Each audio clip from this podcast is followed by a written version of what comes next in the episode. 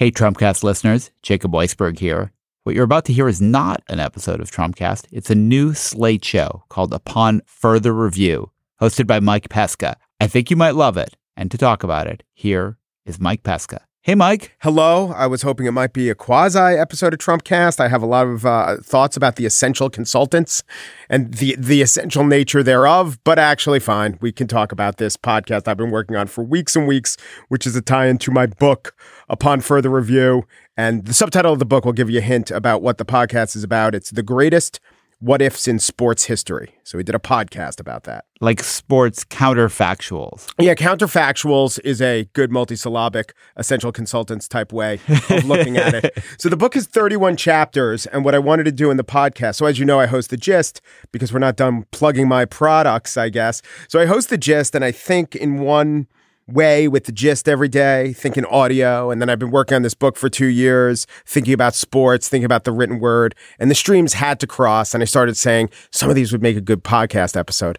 Luckily, I work for Slate, and Jacob's my boss, and he'll probably greenlight it, and so you did, and so this is what the resulting podcast is. It's 5 chapters from kind of inspired by the book. It's not like reading the book. They're wholly reported or produced chapters. It's a short, limited series, but I think it will at least spark the imagination. Well, Mike, I love listening to you talking about sports. I don't watch a huge amount of sports, but yeah. I love a smart conversation about sports, and I know that that's what this show's all about. I think you need to know very little about sports. This episode we're about to hear, knowing a little bit about Richard Nixon would probably help you more, because it's Leon Neyfakh of Slow Burn and Slate asking the question, what if Nixon were good at football? And other episodes include, what if the U.S. women's team had missed the kick in the World Cup? So it's sort of a rewriting of women's sports history. And then Jesse Eisenberg does a fun essay about him being a fan of the Phoenix Suns in 1993. This is the flavor of what you get on this podcast. Yeah, I mean, you know, interestingly, the sort of fallacy there may be that if a sort of different path would have directed someone into a different profession, that obviously could be the case. But in terms of their qualities, would it have affected them in any way? I mean, Reagan was a football player too, right? Who, yeah. And also, but you know, Reagan kind of brought the same qualities to football, which he wasn't good at. He was too small, he couldn't see, but he brought the same qualities to football that he did to politics. Yeah, he played football badly in one way, and Nixon played football badly in another way, which Leon will tell us about. All right. Yeah, the British term is enthusiastically. Reagan played football enthusiastically. I think, though, Nixon played football viciously. Did he? I don't know anything. I do know about Reagan's football career because I paid a lot of attention to it when I was writing a Reagan biography a couple of years ago, and I've certainly read my share of Nixon biographies, but I can't remember much about him as a football player other than Whittier College. Oh, Nixon? Yeah. Well, luckily, there's a podcast about that you're going to hear in 2 seconds. Excellent. Did Nixon have any talent on the gridiron? He was about as good at football as he was at break-ins. Well, Mike, I can't wait to listen to it. We're just putting this episode in our Trumpcast feed. If you like it and you want to hear more episodes, you can subscribe wherever you listen to podcasts.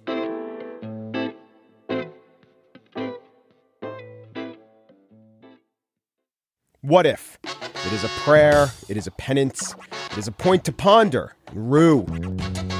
In sports, what if is the engine of endless discussions and debate, and for us, it is the narrative device of this podcast. Hello, I'm Mike Pesca. I'm the host of the Slate podcast, The Gist, an author and editor of the new book, Upon Further Review. That book is a collection of the sharpest minds in sports, considering the greatest what-ifs in sports history. And that is the subtitle of the book, by the way. Now, a few months ago, I said to myself, wait, what if I took some of the most interesting stories in the book and turned them into their own podcast? What if, indeed? So here we are. We have 5 episodes told in 5 very different ways by a stellar bunch of journalists and storytellers. In this, episode 1, we ask, what if Richard Nixon were good at football? Because he wasn't, but he badly wanted to be. And that might have changed everything. Reporting this story is the team behind the hit podcast Slow Burn, reporter Leon Neyfakh and producer Andrew Parsons. Here now is Leon. Football really mattered to Richard Nixon. In the early 1970s, all you had to do was turn on the news to see the president's intense love of the sport on display. President Nixon over the weekend watched 3 football games. President Nixon watched 2 games at the same time on 2 television sets. And he delayed his departure so he could see the Redskins play on television. I just enjoy playing it, watching it, reading about it over the years. Throughout his presidency, Nixon personally got involved in football from his perch inside the White House. He regularly spoke to Washington Redskins coach George Allen by phone. He even visited the team between games at their training facility. President Nixon showed up to watch some live football practice. If you need a play, let me know. It's rumored that on one occasion, Nixon actually called in a play during a game that resulted in the Redskins losing. Another time, Nixon ordered his attorney general to call the commissioner of the NFL and get him to lift the league's policy of blocking home playoff games from airing on TV. On the infamous White House tapes, you can hear Nixon cursing while watching a game on television with his daughter, Julie. It's impossible to make out the words here, but that's Nixon yelling at his TV. He's saying, "God damn it," and "son of a bitch." He was a very demonstrative fan. This is Evan Thomas, author of the Nixon biography, Being Nixon. When he was at law school, people in the stands would like to be near him. He was such a crazy fan that people would go to games to watch Nixon cheer.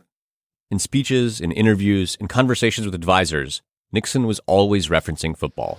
More than the recreation, more than the enormous spectator sport that it is, football is a spirit of competition, a spirit of when we lose, of trying to win the next time out, and a spirit, may I say also, of being for our team. As president, Nixon intuitively understood the power of being on a team, of belonging to a tribe. He understood it because he had experienced it firsthand as a college student in the early 1930s, when he was a football player at Whittier College outside Los Angeles. I'm using the term football player loosely here. The only times young Nixon actually got to play in a game at Whittier College was when his team, the Poets, was winning by so much that it didn't matter. And what you would think were his moments of glory, crowds occasionally chanted Nixon's name. "We want Nixon," they would yell. "Put Nixon in." It was an ironic chant. It only came when the Poets were getting destroyed and the game was out of reach. The joke was that Richard Nixon sucked at football. For one thing, he was small. Physically, he was 5'9", 145 pounds, thin-shouldered, and he just doesn't look like a football player, and he wasn't. To make matters worse, Nixon was an offensive lineman, a position in which being scrawny is a serious limitation because in order to be good at it, you have to intimidate and physically overpower your opponents. Nixon was also a klutz. You know, he dropped things. He was completely clumsy. He was so uncoordinated, literally uncoordinated. I mean, he fell down. Nixon was useful to the team during practice, but mostly as a tackle dummy for the other players. Richard Nixon was the worst possible football player imaginable. The years Nixon spent warming the bench for the Whittier Poets had a profound effect on his life. One big reason for this was his coach, a man named Wallace Newman, who was known to his players as simply Chief. My coach is an American Indian, Chief Newman. He was a perfectly remarkable man and a great leader. And I learned a lot sitting by the coach on the bench. Learned about football, learned about life. More than anything Nixon did or didn't do on the field, it was his relationship with Chief that ensured that football would leave a lasting mark on him. "There's no such thing as a good loser, only a loser," Chief would tell Nixon. Also, "You must never be satisfied with losing. You must get angry, terribly angry about losing." Richard Nixon took those words to heart, and Chief came to respect Nixon's stubborn resilience in the face of inevitable failure. Coach liked having him around because he had guts, he had grit.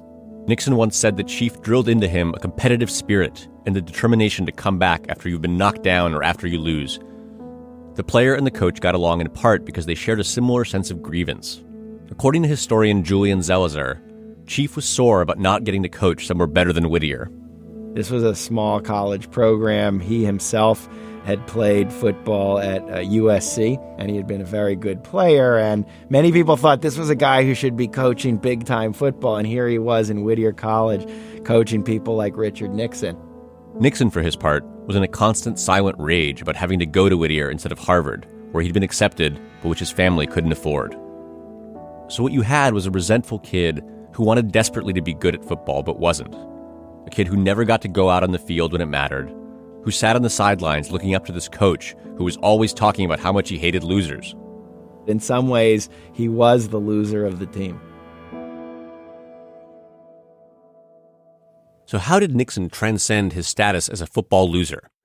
The process began as soon as he got to Whittier. Though still just a freshman, the future president of the United States sensed an opportunity involving the campus social scene. He realized that the single members-only club in school was so exclusive that most of the student body was left out in the cold. The name of this well-to-do group was the Franklins. And as Nixon saw them, their entire identity was built around the blueness of their blood and the blackness of their fancy tuxedos. Nixon used to say that the Franklins offered him a spot in their club, but that he rejected them. The Franklins insist that he applied, and they rejected him. In any event, the benchwarmer decided to help found a rival organization. It would cater to athletes and football players in particular, including not only star players like the quarterback, but also the linemen, guys who had less status.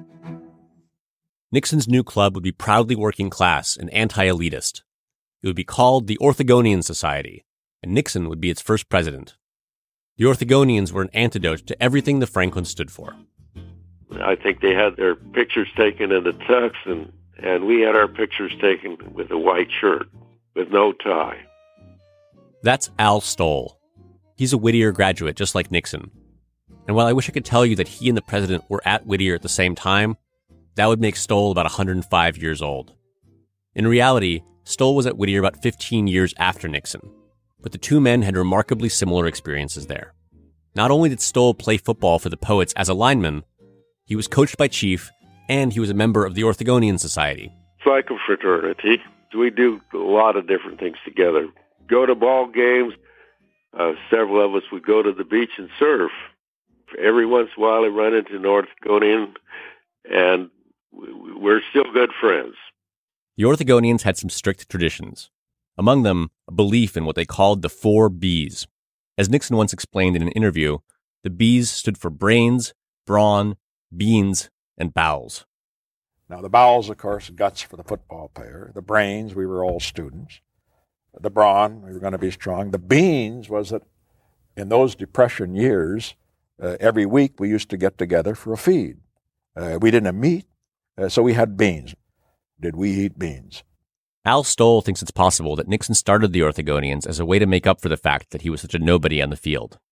It may have been a little lonely, and the fact that he was an Orthogonian, that may have helped him being part of the team. And a lot of his friends were Orthogonians, and they may have made him feel a lot more at home than if he were just a player on the bench.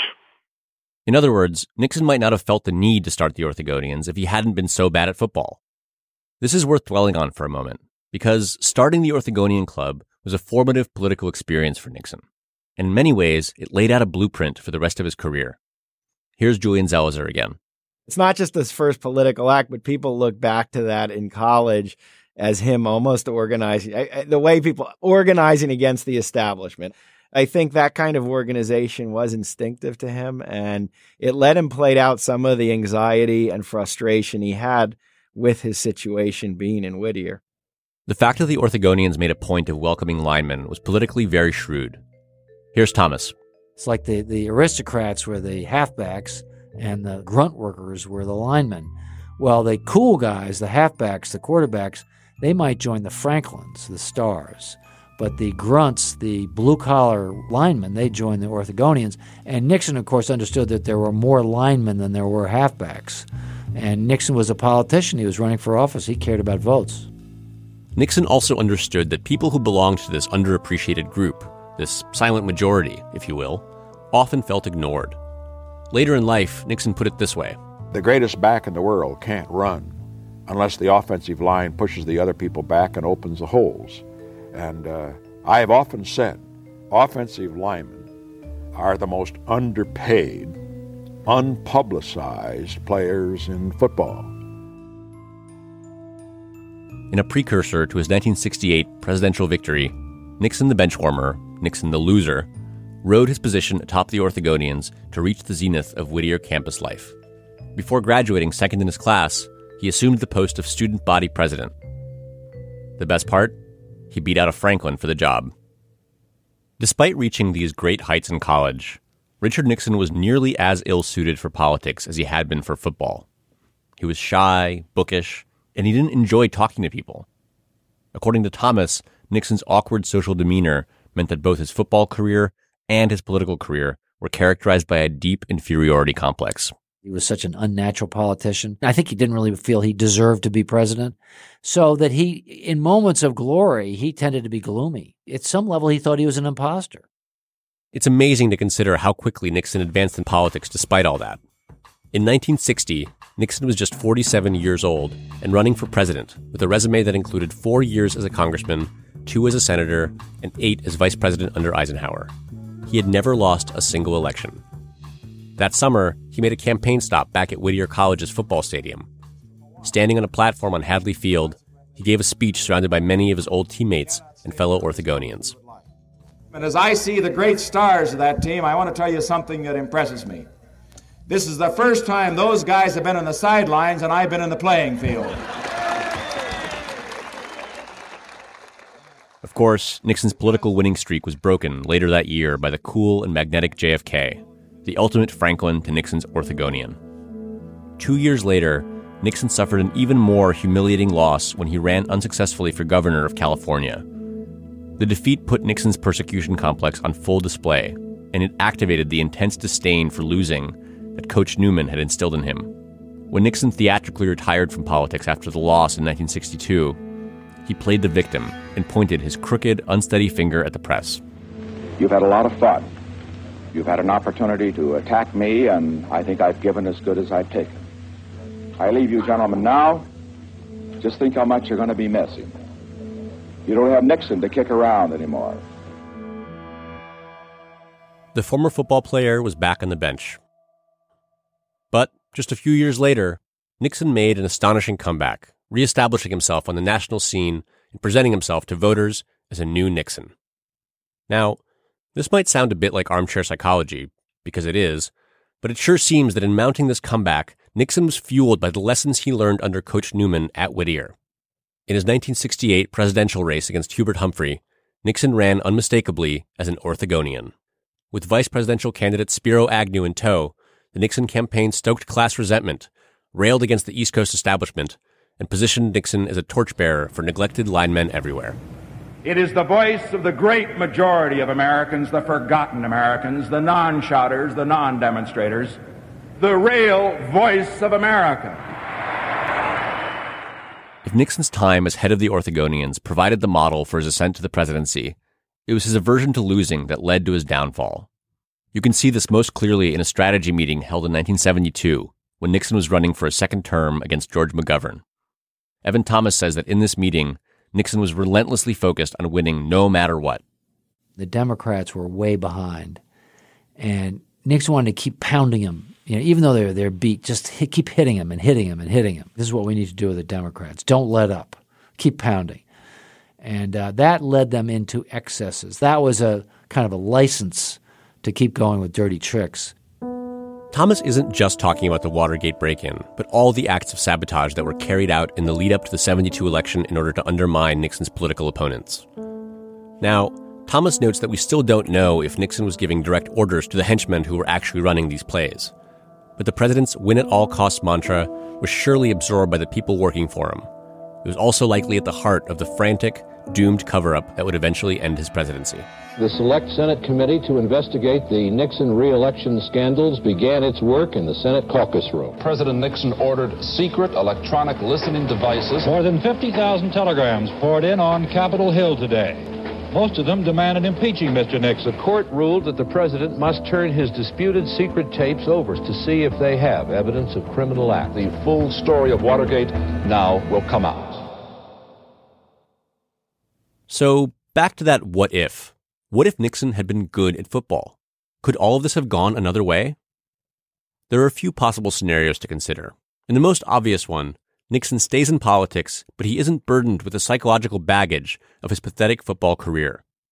It's possible that he would have come out of Whittier self-assured and confident in his place. Would Nixon have been less of a cutthroat president then? Could the nightmare of Watergate have been avoided? It's a tempting scenario, but Julian Zelizer, ever the cautious historian, warns against going too far down that road. It's too simple to say, had he been great at football, everything would have been different, because there's too many things that go into the mix of a person, a politician, and a president. Another possibility is that Nixon, as a successful football player, would have avoided politics altogether. Maybe he would have gone into sports. In a 1983 interview, Nixon himself toyed with this idea. As a matter of fact, I would enjoy being a sports writer, not just to write about it, but to travel with the team, and sit in the locker rooms with them and on the airplane and talk to them and find out about them and try to give them a little lift here and there and so forth. In Nixon's fantasy of life as a sports writer, he wasn't a shrimpy outcast or cannon fodder. He was part of the team, one of the boys. In this vision of journalists cozying up to their powerful sources, it tells you quite a bit about Nixon's attitude towards the press and what he thought their proper role should be. It's possible the real lesson of Nixon's football career isn't in the details of these alternate histories. It might be a more personal lesson, that something as seemingly trivial as a couple of years playing or not playing college football can leave such lasting scars. Despite all the life experiences he gained as an adult, Nixon retained the soul of the benchwarmer throughout his aborted presidency. Here's Zelizer again. Presidents are humans, and football was not insignificant to his daily life. And if it had been different, if he had been a rock star football player, the quarterback of the team who everyone loved, and had that role at an early age, it could certainly have had an effect on him psychologically. I believe people can change depending on what happens to them. It's not all cooked. There was one major decision that Nixon made in his political career that flew in the face of everything he had learned during his time with the Whittier Poets under Coach Newman. It happened in August of 1974, as pressure from the special counsel investigation into Watergate increased and the notion of impeachment became easier to fathom. Nixon ultimately decided to give up, to stop fighting, to quit. I have never been a quitter. To leave office before my term is completed is abhorrent to every instinct in my body. But as president, I must put the interests of America first. Therefore, I shall resign the presidency effective at noon tomorrow. The man who replaced Nixon in the White House was, of course, his vice president, Gerald Ford. My fellow Americans, our long national nightmare is over. Ford was a football guy, too. Also an offensive lineman, and also a bit of a klutz. And he wasn't a great president. But unlike Nixon, he was comfortable in his own skin. And really good at the sport. Ford played for the University of Michigan, a Division I football powerhouse. While Nixon was riding the pine for the Poets, Ford was leading the Wolverines to national championships in 1932 and 1933. And he was voted team MVP in 1934. After graduating, he turned down offers to play with the Detroit Lions and the Green Bay Packers. As president, Ford would often ask the Naval Band to skip Hail to the Chief when they performed at official state events. Instead, he would have them play another triumphant tune from his past, Michigan's fight song, The Victors. Because that's what winners do.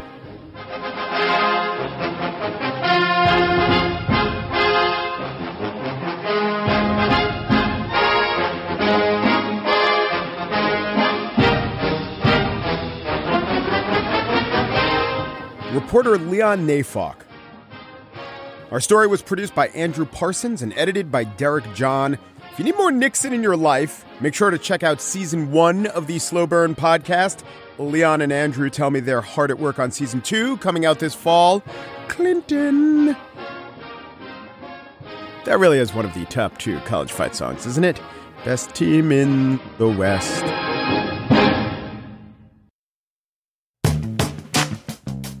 If you like what you heard here, right now, we are just getting started. Here is a quick sampling on the what ifs to come. What if the Dodgers never left Brooklyn? I heard from many people who think the city will be just fine without baseball. What if Brandi Chastain missed her penalty kick in the Women's World Cup final? It's amazing how quiet 90,000 plus people could be. And what if Tom Brady had never taken over for the Patriots?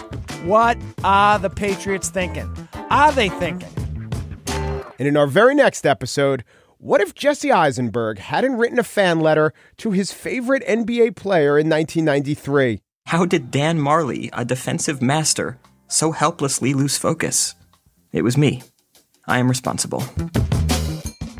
Special thanks to Joe Dimachowski, Rick Perlstein, the NBC News Archive, the Nixon Presidential Library and Museum, the University of Georgia, and Rayford Communications. What If Richard Nixon Were Good at Football was inspired by a chapter written by Julian Zelizer.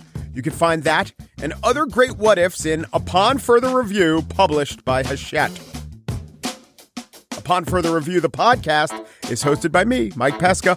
Our executive producer is Derek John. TJ Raphael is senior producer, and Steve Lichtai is executive producer of the Slate Podcast Network. To make sure you catch every episode, please do this. Please subscribe on Stitcher, Apple, TuneIn, Overcast, Google Play. I shan't name them all, but you know where you get your podcasts. And when you're there, do leave us a rating and a review. It helps other listeners find us. Thanks, and we'll see you next time on Upon Further Review.